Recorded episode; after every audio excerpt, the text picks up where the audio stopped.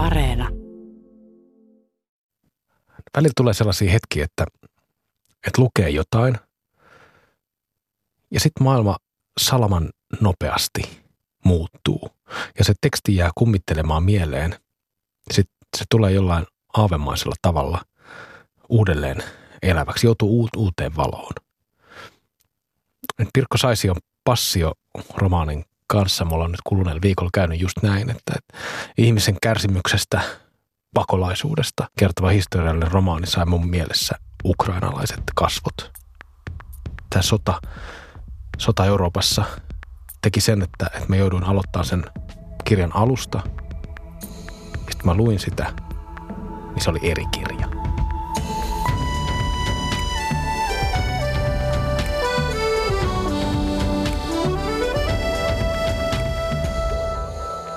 Tervetuloa lukupiiri Tulustajat Kylmälän pariin. Mä oon Pietari Kylmälä.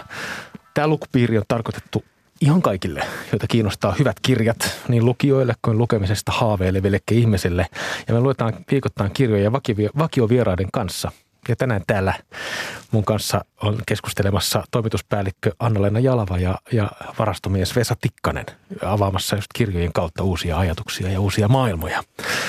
Tervetuloa keskustelemaan Pirkko Saisio viime vuonna ilmestyneestä ja Finlandia ehdokkaanakin piipahtaneesta passiosta. Tota, Kiitos. anna ja Vesa, muuttiko nämä nyt nämä Euroopan tapahtumat? Euroopassa on sota syttynyt, Ukrainassa on sota. Muuttiko nämä tapahtumat teidän lukukokemusta tästä isosta, siis eurooppalaisesta romaanista? mulla on semmoinen tunne, että, että nämä sotatapahtumat olisi muuttanut varmaan kaiken, kaikenlaista lukukokemusta, mutta kun se nyt sattuneista syistä oli tämä, niin erityisesti joo. Mä huomasin, että mä kiinnitin huomiota erilaisiin asioihin tai mm. painotin niitä eri tavalla, kun kauhealta tuntuu sanoa ennen sotaa. Niin. Niin. No, mutta, Et joo, kärsimysteemat nousi paremmin esille. Mitäs Vesa? No, koko Euroopan historia ihan 1900-luvun alkuun asti on kuitenkin ollut melkein jatkuvaa kriisiä, konfliktia, isompaa ja pienempää taistelua. Että sinänsä kun kirjassa kuvattiin hyvinkin, hyvinkin montaa, montaa väkivaltaista tapahtumaa kirjan historian puitteissa, niin tavallaan jos kirja olisi jatkunut vielä nykypäivään, niin mitä tietää, mitä olisi, miten olisi kirjan päähenki, hahmolle käynyt. Niin, Ei niin. tietenkään voi sanoa sen päähenkilöksi tätä mukana kulkevaa korua, mutta... Mm. Joo. Passio on, se on matka Euroopan historiaan ja samalla ihmisen kärsimykseen. Kirjan tarina lähtee liikkeelle renesanssia ja Firenzestä, missä munkki ö, Savona Roola 1400-luvun ihan viimeisinä vuosina ö, yllytti ylhäisöä polttamaan syntistä ylellisyyttä turhuuksien roviolla. Roviolta sitten säästyy timanttikoru, joka alkaa matkansa läpi historian. Se kulkee kädestä käteen aina tänne niin kuin sodan jälkeiseen Helsinkiin asti. Aika jänne on melkein 500 vuotta. Tässä romaanissa on paljon tarinoita. Tässä on ikään kuin monta romaania yhdessä tämmöisessä pitkässä historiallisessa ketjussa, jotka liittyy sitten jollain oudolla semmoisella tarinan logiikalla toisiinsa. Mä mietin paljon tätä nimeä passio. Se tarkoittaa semmoisessa kristillisessä perinteessä nimenomaan Jeesuksen elämästä kertovaa kärsimysnäytelmää. Millainen kärsimysnäytelmä tämä, tämä oli? No tai mä... oliko tämä ylipäätänsä? no äh, mä olisin vastannut muutama viikko sitten eri tavalla niin. kuin tähän, että, että kun mä luin tämän ekaa kertaa silloin ja tähän teki muhun ihan niin kuin sellaisen sinuhe egyptiläistyylisen vaikutuksen. Siis aivan, aivan niin kuin. Ilmeisesti pidit myös Valtarin Kyllä, kyllä, mutta semmoinen samanlainen olo sitten teininä, kun luki sinuhe. Et nyt mä oon lukenut jotain suurta sellaista, mihin pitää palata monta kertaa. Niin mä enemmän, mulla oli mielikuva vaan niin kuin tarinoista, jotka limitty suorastaan nerokkaasti toisiinsa. Mutta nyt sitten tämä, kun taisin tuossa aikaisemminkin viitata, kun tätä luki tässä sodan varjossa, niin jotenkin mä erityisesti – kiinnitin huomiota just näihin kärsimyskohtiin ja siihen esimerkiksi äh, spoilaamatta liikaa, niin. koska siihen on jatkuva, jatkuva kiusaus tässä romaanissa, niin sellaiseen luostariin sijoittuvaan jaksoon, jossa kerrotaan, kerrotaan sitten niin kuin joka solmii yhteen aikaisempia tarinoita ja sitten siellä luostarissa koetaan kaikenmoista väkivaltaa ja muuta. Jotenkin sellaiset uskonnon ja, ja kärsimyksen ja, ja tällaisen niin kuin, tällaiset suuret lähes raamatulliset, eikä mitään lähes raamatulliset, vaan raamatulliset teemat nousi mulle tästä esille. Nosko nämä Vesa sulle? tuli mieleen siitä lukiessa, että miten korua, koru kulkeutuu eri ihmisten mukana, miten sitä pilkotaan, muokataan. Että jokaista ajoi ahneus eteenpäin. Joo. Et alun turhuuksien roviolle se ei päätynyt sen takia, ei sen takia, että se olisi uskonnollisesti tärkeää tai rakas, vaan koska se oli kallis. Että siihen oli käytetty mittaamattoman arvokkaita materiaaleja – ikään kuin, että ahne, mm. ahneus ajoi korua ympäri Eurooppaa. Joo.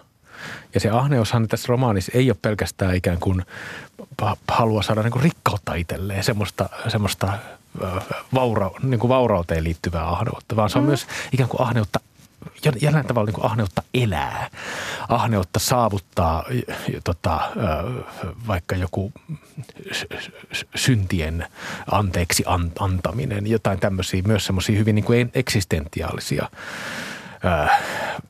piirteitä mun mielestä liittyy siihen, että millaisia haluja tähän, tähän mm. koruun jotenkin liittyy. Niin kuten tämä, että korua käytetään säännöllisesti puhdistettavana. Joo. Ja se likaantuu. Se, se likaantuu samalla ja liekko, liekko puhdistajana, puhdistajana toimivakaan ihminen, kokeeko hän puhdistuvansa sitä kautta? Joo. Aivan. Sitä mä mietin tosi paljon sitä, että millainen se koru on. Joo. Sen, se on alusta asti, sitä kutsut, kuvataan jotenkin sellaisen vähän niin kuin outona. Siinä on aina jotain vähän mm. sellaista kummallista. Että se ei ole kaunis, se on vähän sellainen kuin möhkälemään mm. ja al, alkuun se on semmoinen tota, sellainen käärmekuvio, Joo. joka pitää pitää tota, äh, timantteja, jos, jos, jos siinä on upotettu timantteja ja, ja se on niin kuin iso ja painava ja epäkäytännöllinen eikä kovin kaunis. Ja siinä on hyvän ja pahan tiedon puu. Kyllä, joo. Siinä on näitä koko ajan tämän niin eri, eri uskonnollisia merkityksiä. Mutta kun se menee kädestä toiseen, sitten se sulatetaan, se mm. puretaan, mm. se kootaan uudestaan. Ja tosiaan se likaantuu koko ajan tässä, tässä matkan varrella. Et, et se on niin tosi jännä semmoinen, niin kuin, että se, se ei ole kaunis ja, ja sillä tavalla haluttava, vaan siinä on jotain muuta, Kyllä. muuta semmoista vetovoimaa. Joo, jotain hyvin pahaakin. Niin. Mulle jotenkin tuli ihan nyt aha-elämys, kun mä kuuntelin teidän ajatuksia tuosta ahneudesta, koska mä en ollut ehkä miettinyt sitä niin sen kautta, mutta nyt kun sanoitte, niin, niin kuin parhaat ajatukset selvää kuin niin. bläkki. Sehän ajaa Kyllä. näitä ihmisiä. Joo, totta. Siinä on, joku oli verrannutkin jossain kritiikissä, että se on vähän niin kuin, vähän niin kuin Taru Sormusten herrasta. Mm on se mahtisormus, joka ajaa ihmiset Totta turmioon. Muuten. Ja kyllä tässäkin on se, että aina kun joku saa sitten sen korun käsiin, niin sitten siinä jokaiselle näille ihmisille käy kyllä jotenkin tosi huonosti. Se, ja usein se tarina päättyy johonkin väkivaltaisesti. Kyllä. Niin, niin missä koko ajan odotti, että kun uusi tarina alkaa, että nyt tässä kerrotaan joku hellyttävä tarina, miten, miten sen hetkinen korun hallussapitäjä on saanut sen iso iso äidiltään tai jotain muuta, mutta ei. Joo, jo, joka, joka ikinen kerta käy jotain sellaista, että mm tämä ei sovi lasten iltasatuksi. Joo, kyllä. Joo, en, en ajatellut kyllä, että iltasatukamaa. Ja sitten jotenkin niin mä rupesin yhä enemmän ja enemmän odottamaan, että missä se aina ponnahtaa esille. Mm. Ja joka kerta yllätyin tosi paljon. Niin, kyllä. Et ai, ai täällä, ai tällä tavalla. Pirkko Saisi on kyllä aika aika maaginen kertoja. Tässä, on. tässä on semmoisia hyvin niin kuin vetovoimaisia, melkein dekkaripiirteitä mm. siinä mielessä, että sitä aina odottaa, mm. että, että milloin se tarina taas menee eteenpäin ja mikä se, mikä se kuvio Joo, ja muutamat käänteet oli lähes, ja sanon tämän hyvällä, niin kuin saippua-sarjamaisia. Niin, että ihmiset tulivat niin kuin, niiden kohtalosta paljastui jotain sille hyvin äkkikäänteessä ja Joo. se oli mahtavaa. Niin saippua-opera, mä olisin verrannut operaa, mutta kyllä saippua No saippua-opera, ehkä se on sitten minulle tämmöisenä populaarikulttuuriystävänä sitten tutumpi ilmaisumuoto. Hei Anna-Leena, me puhuttiin jo aikaisemmin viime syksynä Pirkko Saisio passiosta tässä, just tässä lukupiiri tota, ohjelmassa vähän. Ja sä vähän siinä kritisoit silloin nykyisen romaanitaiteen jotenkin semmoista pakkomielettä historiallisuuteen ja tositapahtumiin ja autofiktiivisyyteen, semmoiseen oma elämäkerrallisuuteen ja nostit passion esiin just romaanina, joka ei ole t- tällainen, joka on ikään kuin pelkkää sepitettä. Kyllä.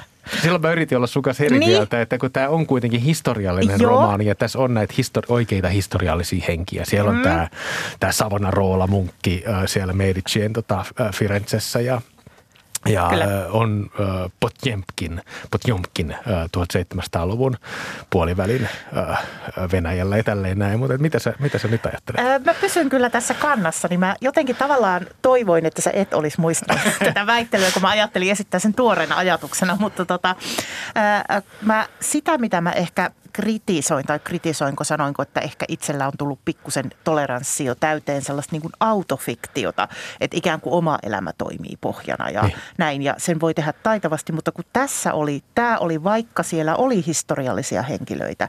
Ensinnäkin mun on myönnettävä, että mä en tiennyt niistä tarpeeksi. Se vaatisi niin kuin historian tutkimusta, mä osaisin sanoa kuinka uskollisesti mitäkin oli otettu. Niin se toimii mulle sellaisena niin kuin oikeasti tarinallisena, että nyt mä saan niin kuin kuulla jotain, missä mun pääni ei askartele siinä, että onko tässä kirjailijan omaa Niin, elämää. onko se totta vai mihin tämä Niin, onko tämä totta vai ei? Niin se oli mulle jotenkin sellainen niin kuin virkistävä kokemus. Ei siksi, mä oon nauttinut myös näiden nykyromaanien lukemisesta ja sieltähän löytyy helmiä, mutta joku tällainen suuren tarinan kaipuu Joo. on vahvistunut ja tämä tuli niin kuin täsmäiskuna siihen. Mm, perinteinen seik- voisi sanoa, että perinteinen seikkailuromaani. Mm. Että jos pitäisi loke- alkaa lokeroimaan, on, on toki kirja syvempi kuin pelkkä, Mm. pelkkä seikkailuromaani tai Taru Sormusten herra Mm. mm. väännös, mutta Joo. ka- kaikki suuren seikkailuromaani ainekset. Että. Joo. Pirkko Saisio on yksi, yksi merkittävimpiä suomalaisia kirjailijoita tietysti ja, ja häntä nyt ei sinänsä ehkä tarvitse esitellä, esitellä muuta kuin, että mä laskiskelin, että Passio olisi Saision 23. Mm. proosateos. Mutta lisäksi on vielä joukko näytelmiä ja televisio- ja elokuvakäsikirjoituksia ja mm, paljon palkintoja ja hän voitti vuonna 2003 Finlandia-palkinnon just oma elämäkerrallisesta romaanistaan Punainen e- erokirja, joka oli osa tämmöistä niin kuin ikään kuin ehkä nyt sanottaisiin autofiktiivista sarjaa öö, romaanisarjaa. Mun mielestä Pirkko Saisi on niin dramaturgi tausta tulee hyvin esiin siinä, että, että millaisia hahmoja hän rakentaa. Että tämähän on ihmisten kirja. Tämä on näiden henkilöiden kirja, jota, jota, jota tässä kuvataan. Jokainen hahmo jotenkin edustaa niitä sille, sen passion erilaisia mm. tunteita. Siellä on kärsimystä ja pelkoa ja himoa ja rakkautta ja, ja niitä hahmoja on paljon. Millaiset ihmishahmot teille erityisesti jää mieleen tästä? Äh, hirveän vaikea valita. Mä sanon ö, tällaisen, tosiaan tällaisen tota, nuoren luostarin Appedissa, kun se on, jota äidiksi kutsuttiin, Joo. Katarchinan, jonka nimen luultavasti nyt lausuin täysin päin prinkkalaa, joka oli tämmöisen ö, rahoittajansa Kreivitär Poblovskajan uskottu ja josta siitä tarinasta kietoutui sitten esille, viitattiin aikaisempiin tapahtumiin. Ja, ja tota, jotenkin mä, mä pidin siitä sen kehitystarinasta ja hmm. silläkin tavalla, että hän joutui hyvin nuorena sitten isoihin saappaisiin, eli, eli johtamaan luostaria, vaikka ei itse hakenut sitä. Ja siinä tuli melkein semmoinen ny- nykytyöelämän peilikuva Oh, tietyllä tavalla mulle, että mä pohdin sitä, että mitä, miltä tuntuisi nousta isoon asemaan, niin ne samat tunteethan siellä oli, oli miten hurskas tausta ja muuta. Musta se oli hyvin, hyvin uskottava hahmo ja hyvin kiinnostava ja totta kai, koska si, se oli iso solmukohta siinä romaanin juonessa jotenkin mulle, Joo, niin joo. se. tässä koko romaanissa sellainen uskonnollinen etsintä on tosi keskeisessä roolissa. Kyllä. Ihmiset haluaa päästä jotenkin selville, että mistä, mistä kaikesta on kyse. Mikä, mikä merkitys tällä elämällä on. Mitä, mitä te ajat, onko tämä, oliko tämä jotenkin teille siis us, jopa uskonnollinen romaani? Tietyssä mielessä oli, mutta enemmän mä ajattelin sellaista ikuista pohdintaa, joka ehkä siinä maailman ajassa ilmeni Mm. uskonnollisena ö, enemmän, koska maailma oli erilainen ja sillä uskonnolla oli niin dominoiva rooli.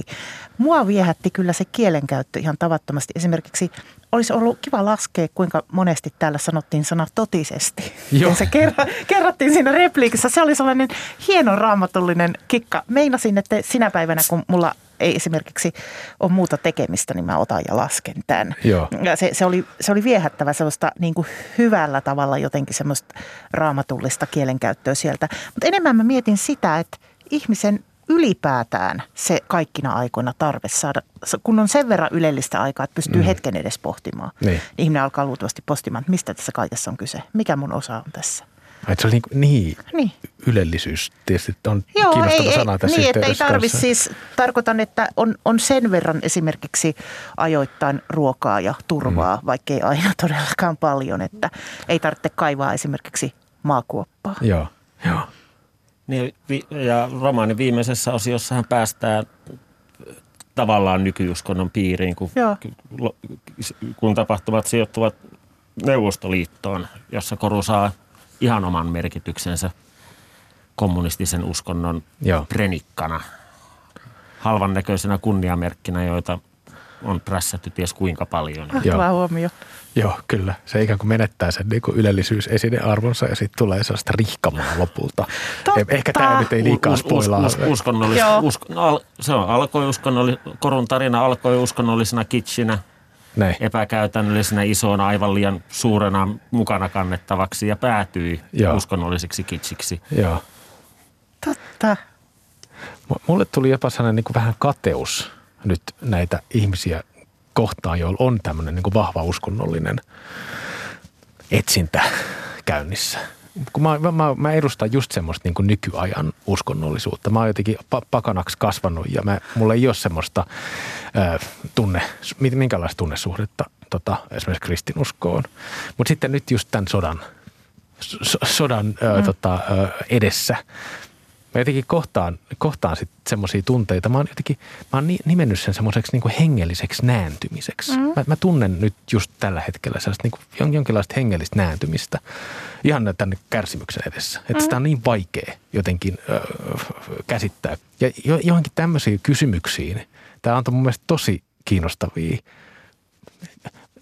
ei vastauksia, jatkopohdinnan niin kuin, niin kuin aiheita. Että tota, tässä on jotain sellaista, että, että nämä kaikki ihmiset on myös hirveän valmiita jotenkin kohtaamaan elämän niin ristiriitaisuutta, semmoista keskeneräisyyttä. Tämä alkaa, alkaa aika raju, rajulla tavalla. Ihan tässä alkupuolella on semmoinen kohtaus, kertoo haudankaivajasta, joka hautaa vaimonsa.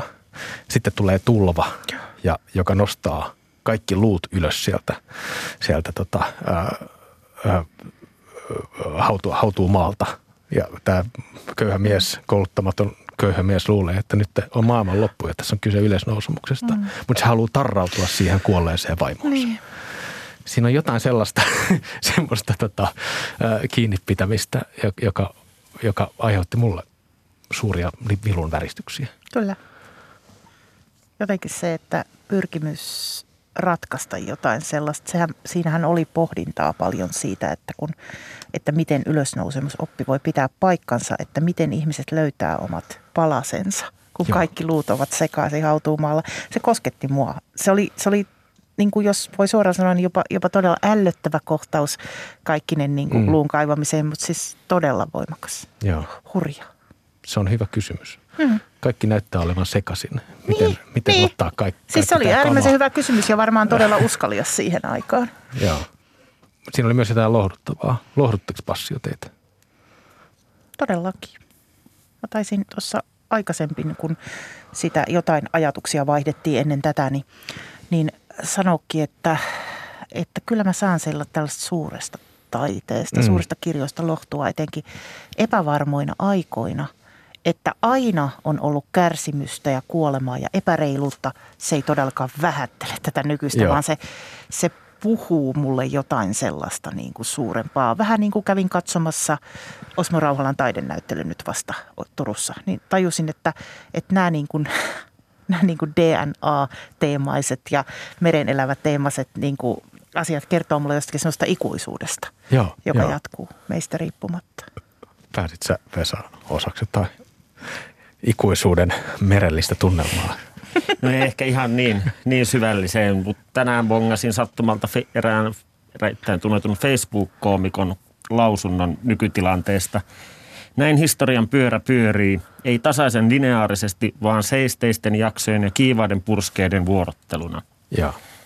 Niin Jotenkin se kuvasi tuota kirjaakin hyvin, että välillä oli pitkiä, pitkiä rauhallisia jaksoja, elämä soljuu normaalisti eteenpäin ja sitten taas, sitten taas mennään. Että Joo.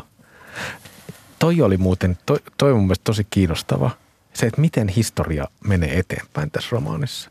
Tämähän on pelkkiä katkoksia. Mm. Siis on, on, on totta kai just noita seesteisiä jaksoja, jos ke- kerrotaan ihmisten ihan ar- arkisista asioista ja arkisesta pohdinnasta. Mutta sitten aina kun se koru vaihtaa omistajaa, niin siinä on melkein aina joku tosi iso katkos. Tapahtuu murhaa. Rakastajattaren ää, to, tai ää, naisen rakastaja, rakastaja tapetaan joen penkalle mm. tai, ja, ja sitten se koru vaihtaa, men, menee eteenpäin. Tapahtuu muistikatkoksia, tämmöisiä isoja semmoisia katkoksia. Ehkä me usein niin ajatellaan myös historiaa semmoisena, että – että siinä olisi joku semmoinen, tietysti semmoinen jatkumo, että et, et traditio kantaa muistia ja, mm. ja näin, että meillä on niin kuin mahdollista luoda jonkinlainen semmoinen kaari historiasta. Mutta musta tuntuu, että Pirkko Saision passio vähän väittää sitä vastaan. Että, Joo. Et tietääkö ihminen, joka elää historiallisesti merkittäviä aikoja, elävänsä historiallisesti niin. merkittäviä Sepä. aikoja? Että... Just näin, joo. Opettiko tämä teille historiasta jotain? Hmm. No to, tuli taas googlailtua. Niin. Millaisia asioita googlailit? Sen italialaisen munkin, munkin, se täytyy googlata ihan, että mikäs, mikäs juttu tämä olikaan. Potemkin nyt oli sen verran tuttu. Että... Joo. Niin turhuuksia roviokin, se on sellaisena niin kuin lentävänä lauseena jotenkin se niin kuin tuttu, mutta mm-hmm. ei, mä en ainakaan jotenkin ennen kuin mä otin selvää siitä, mitä Turku, Turuksia rovi oikeasti oli. En mäkään Niin mä en vähän tiennyt sitä. En, mutta sehän tuntuu nyt niin kuin ihan selvältä. Mutta mä oon ajatellut, että se on vaan sellainen sanonta, joka... Näin, kyllä. Näin. Joo. Niin ajatellut ollenkaan, että se olisi näin suureellinen ja massiivinen tapahtuma, että oikein niin. kansanjuhla. Että... Joo. Niin.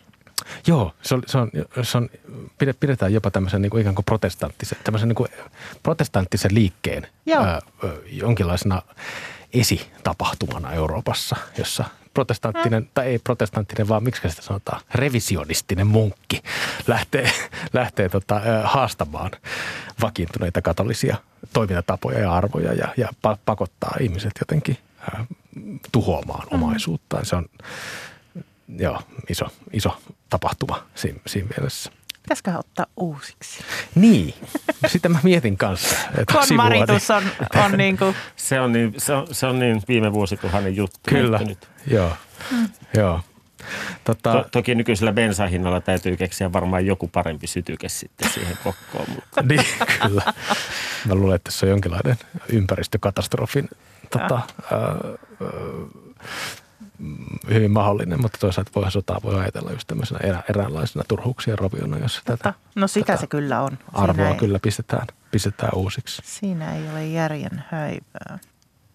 Mä luulen, että, että kun sä kysyt tuossa aikaisemmin, että opettiko tämä historiasta, niin mm. mä en ehkä ajatellut sitä niinkään sen historian kautta, vaan ehkä se oli sellainen niin kuin ihmisluonnon syvä sukellus ajatus. Joo. Et, et, mä tiedän, opinko mä uutta, mutta se niin kuin jotenkin vahvisti taas sitä käsitystä, että et ihan naivistikin sanottuna, niin kaikkina aikoina on kuitenkin kaikissa olosuhteissa mietitty melkoisen samoja asioita ja samat voimat meitä liikuttaa. Mm.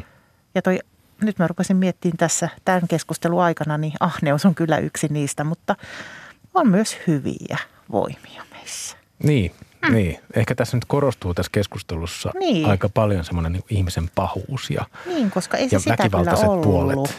kokonaan. Näin.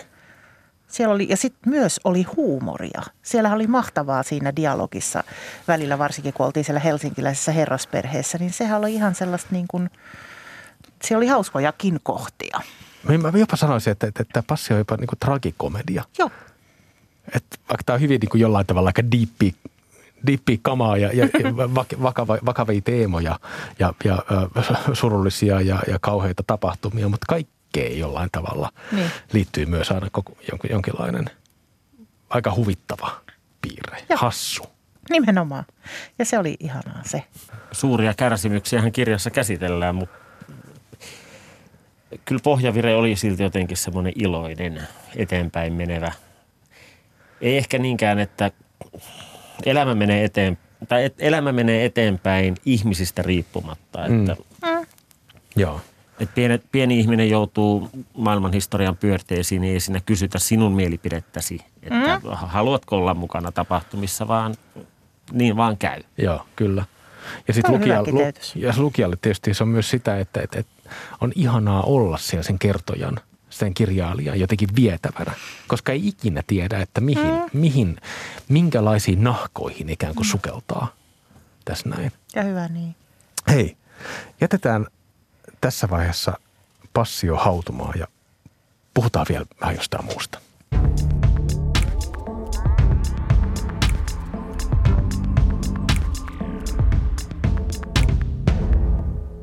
Viime päivinä varsinkin sosiaalisen median kirjapiireissä on, on, on, on vinkattu paljon ukrainalaista kirjallisuutta nimenomaan tämän Ukrainan sodan takia. Ihmisillä on selvästi tosi kova tarve oppia tuntemaan Ukrainaa ää, kirjallisuuden kautta. Anna-Leena ja Vesa tunnette sitä ukrainalaista kirjallisuutta. Alus, kuten alussa pohdittiin, niin Gogol ainoa tuttu nimi ja mm. Gogolkin on kuitenkin venäjäksi kirjoittava Pietarilaiskirjailija. Pietarilaiskirjailija mm. nimenomaan. Joo, mutta Kiovassa syntynyt. Joo, se oli mulle Joo. yllätys. Joo, mäkin se, itse asiassa selvitin sen tuossa vasta hiljattain, kun googletin epätoivon vimmalla, että kyllähän mun on täytynyt jotain ukrainalaista lukea, niin en ollut. Mutta tulee mieleen toinenkin pietarilaiskirjailija, joka paljastui, että on Ukrainalla syntynyt, eli Anna Ahmattova. On vai? Näin. Yes. Et, et yllättäviä tämmöisiä Joo. tota, äh, äh, Ukraina connectioneita tässä, Joo. tässä syntyi. Äh, me itse asiassa kysyttiin su- ukrainalaisen kirjaili, kirjallisuuden suomentaja Eero Balkilta meidän Instagram-tilille, että, että minkälaisia u- ukrainalaisia nykykirjoja mm.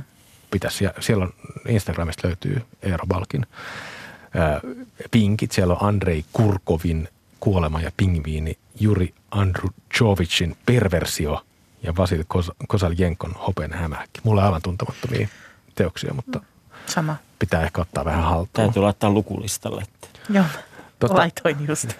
Joo, kyllä. Tota, luetteko te ylipäätään ikään kuin maa lähtöisesti kir- kirjallisuutta? Mä haluaisin väittää, että en lue, mutta luenpas, koska mä luen kotimaista ja sitten mä luen niin kuin angloamerikkalaista perinteistä tulevia, eli itseni Niin. näköisten ja hyvin niin kuin, et määrällisesti tosi paljon niin kuin sitä, mikä on lähellä omaa kulttuuria liiankin yksipuolisesti. Sä tun- tunnistat sen. Joo, nyt kun, siis en mä sitä Niin. aikaisemmin tunnistanut, nyt mä rupesin miettimään sitä. Entäs Vesa? Onko sulla semmoista jotenkin erityissuhdetta jonkin tietyn maan kirjallisuuteen? ei varmaan minkään tietyn maan kirjallisuuteen. Saa, tulee ehkä sellaisia purskeita välillä, että jossain vaiheessa lainas tarkoituksellisesti virolaista, mm. ehkä vähän vanhempaa kertomakirjallisuutta, jossa oli just kansantaruja ja kummitustarinoita. Ja Joo. jos, ehkä, jos joku maa tai alue pitäisi valita, niin ehkä pohjoismaista kirjallisuutta tulee luettua sillä kun bongaa mielenkiintoisen Joo. oloisen, että jaha, että nyt on norjalainen kirjailija, niin seuraavalla kerralla alitajuisesti hankkii lisää norjalaista kirjallisuutta kirja, kirjastosta. Ja Mä oon kanssa tota virolaista kirjallisuutta yrittänyt aina silloin tällä vähän projektiluontoisesti ottaa haltuun ja onneksi, onneksi niitä suomennoksia tonne on viro, virolaisesta kirjallisuudesta aika paljon, ainakin enemmän kuin ukrainalaisesta kirjallisuudesta. Mutta niin kuin, mä oon kyllä täysin noiden suomentajien varassa. Niin kuin suom, suomentajien aktiivisuuden varassa tässä näin, että, että muuten se jäisi kyllä niin kuin aika semmoiseksi mm. kapeaksi mm. se oma, oma, oma kirjallisuuden tunteminen tietenkin. Se on totta. Mä oon yrittänyt pitää tuota saksalaiskirjallisuutta. Sille mä ollut joskus vaihdossa Saksassa ja vähän niin kuin auttavasti osaan sitä Saksaa. Mm-hmm. Ja myös lukea kaunokirjallisuutta. Ja on se kyllä, se on kyllä jännä asia, että miten, mi, mi, miten ää, erilaisen suhteen johonkin maahan saa niin kuin kaunokirjallisuuden kautta. Koska se on, Se niin, on totta. se on niin sellainen niin kuin emotionaalinen suhde usein just nimenomaan mm. ta, taiteessa, kun joku, että et, erilaiset saa, saa voi ottaa kyllä tietoa, mutta se ei välttämättä vaikuta itseen niin paljon. Sama. Tunteet tulee sieltä kaunokirjallisuuden kautta. Joo, näin on. Joo. No nyt jos miettii, niin kyllähän mä nyt Haruki Murakamia luen melko paljon. Ja, ja tota, se on ollut mulle tosi tärkeä iso kirjailija, varsinkin takavuosina, niin se miten se, niin se Japani avautuu Näin. sieltä on ihan eri. Mutta tota, en voi kyllä siis, nyt, nyt on jotenkin tajunnut tuon Ukraina-keskustelun ja muutamien aikaisempienkin keskusteluiden myötä, että että kun mielestään kuitenkin lukee suht paljon, niin sit on kuitenkin vielä todella paljon laajentamisen varaa. Joo. Eikä sitä voi aina sanoa, kyllähän on monia, siis on suomennettukin, ei niin paljon tietenkään määrällisesti, mutta ei siihenkään oikein voi vedota. Niin. No venäläiset klassikot on tietenkin tankattu joskus, paitsi rikos ja rangaistus, sitä en ole vielä selättänyt. Eli pitäisi olla vähän ahkerampi No joo, tai myös. monipuolisempi. Niin. Se sama, sit, sit vois, koska aina ne kokemukset, mitä on ollut, niin on ne aina kannattanut. Joo, kyllä, samaa mieltä. Niin, on, luettu huono kirja on paljon parempi kuin ei luettua kirjaa ollenkaan. Tietääpä ainakin, että ei ainakaan sitä lue toista kertaa. Se on totta. Mä luen tällä hetkellä, mä en kyllä nimeä sano, mutta mä luen tosi huonoa kirjaa tällä hetkellä. Se on tärkeästä aiheesta, mutta se on kamala huonosti kirjoitettu. Ja sitten mä vaan luen sitä ja sitten mä mietin, että niin, nyt et kyllä sitten taas iloitsee tämmöisistä passioista. No niin, passio oli kyllä tosi hyvä. Joo. Hei, tänään kun tämä podcast ilmestyy, on muuten Annan, Anna Tuluston vetämä verkkolukupiiri, jossa on vieraana Meri Valkama, jonka Sinun Margot-romaania käsiteltiin pari viikkoa sitten ää, tässä podcastissa myös. Ja sitten huhtikuun alussa ää, Pirkko Saision Passio on sitten myös verkkolukupiirin ää, käsit, käsiteltävänä ää, 7. päivä huhtikuuta kello 19 chat.yle.fi alustalla. Hei kiitos Vesa Tikkanen ja Anna-Leena Jalava tästä mahtavasta keskustelusta. Musta tuntuu, että mä menen ehkä lukemaan ton passion nyt kolmannen kerran ja katsoin, että mi, mi, mitä mä sitten luen. Palataan sitten asiaan. Niin, mikä kirja se, miksi, miksi se on muuttunut nyt sitten. Käykää tsekkaamaan meidän Instagram, siellä on keskustelua, jatketaan keskustelua myös passiosta siellä. Ja Yle Areenasta löytyy tietysti kaikki, kaikki lukupiirin aikaisemmat jaksot. Ja ensi viikolla tässä podcastissa keskustellaan Tuve Dietlesenin lapsuusteoksesta, tanskalaisen ö, 1900-luvun kirjallisuuden klassikon oma elämäkerrallisesta romaanista. Ja silloin Annan kanssa on Kyö- Kyösti Haager ja Heidi Backström keskustelemassa.